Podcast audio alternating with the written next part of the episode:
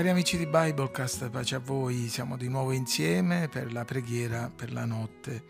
Leggeremo dal Vangelo secondo Giovanni, versetti 20 a 23 del capitolo 17.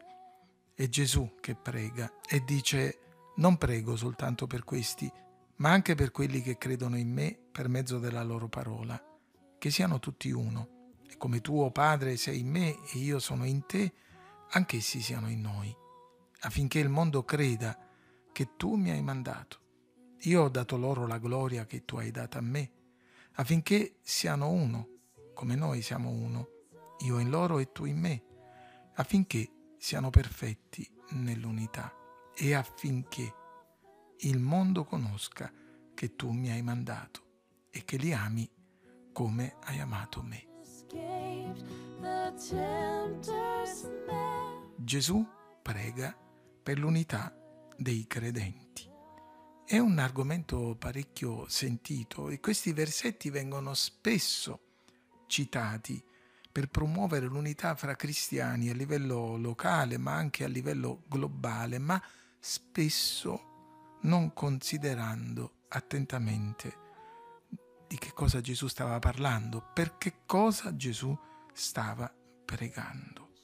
L'unità fra cristiani, l'unità di una comunità locale è certamente tratto distintivo della genuinità della fede, della realtà dell'esperienza cristiana, ma non si tratta soltanto di una unità emotiva e sentimentale, alla vogliamoci bene per intenderci, e non si tratta nemmeno di un'unità formale ed organizzativa, e non si tratta, soprattutto alla luce dei versetti che abbiamo letto, soltanto di una unità locale o temporale.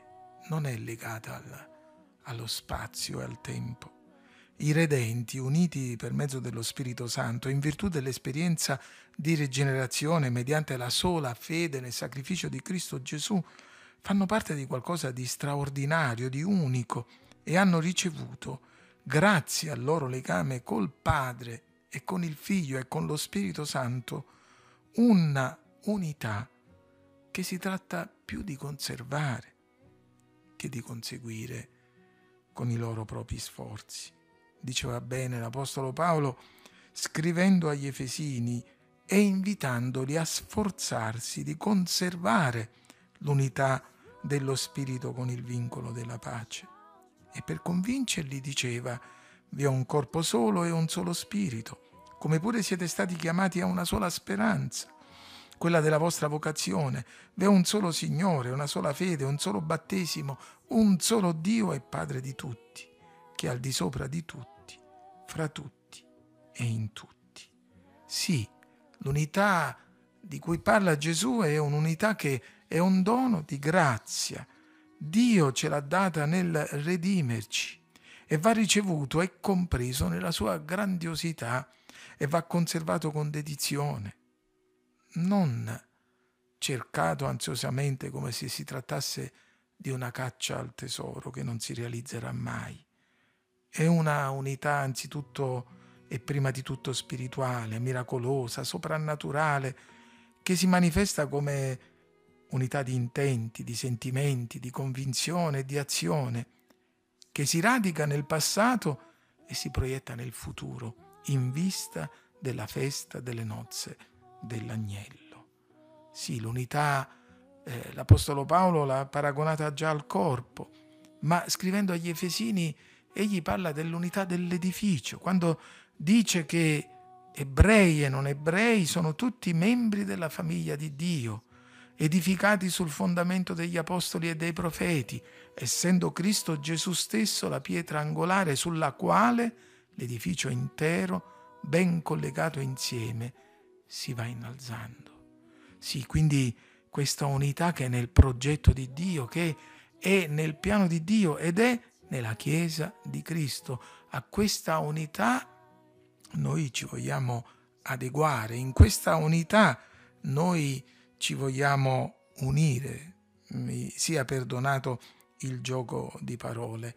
Se ci impegniamo a mantenere e a promuovere questa unità, rifiutando egoismi, particolarismi, la nostra influenza nel mondo non dipenderà dagli slogan, dalle attività o dalle grandi personalità. Il mondo crederà, il mondo vedrà, conoscerà che il Padre ha mandato il Figlio e che il Padre ci ama. L'unità dei credenti rende efficace la loro testimonianza, ma non è soltanto l'unità di un gruppo locale, non è nemmeno l'unità di tutti i cristiani nello stesso tempo nel mondo, ma è l'unità dei credenti dall'inizio, da, dalla sera di quel primo giorno, quando Gesù soffiò su loro e ricevettero lo Spirito Santo, a quando nel cielo saremo tutti insieme con Gesù. Dunque, facendo parte di questa comunione, di questo corpo, di questo edificio, noi vogliamo ringraziare il Signore per l'onore di appartenere al suo corpo, vogliamo apprezzare questo dono, vogliamo essere grati e riconoscenti e vogliamo sforzarci di mantenere l'unità, non solo nella comunità locale, non solo con i fratelli nel mondo, ma con la Chiesa fondata su Cristo Gesù. Che belle le parole dell'Apostolo Paolo che dice ai credenti voglio sapere che state fermi in uno stesso spirito, combattendo insieme con un medesimo animo per la fede nel Vangelo. Rendete perfetta la mia gioia, avendo un medesimo pensare, un medesimo amore, essendo di un animo solo e di un unico sentimento. E qual è il segreto per realizzarlo? Abbiate in voi lo stesso sentimento che è stato anche in Cristo Gesù. Signore, uniscici fra noi, uniscici con te. Te lo chiediamo nel nome di Gesù. Buonanotte a tutti.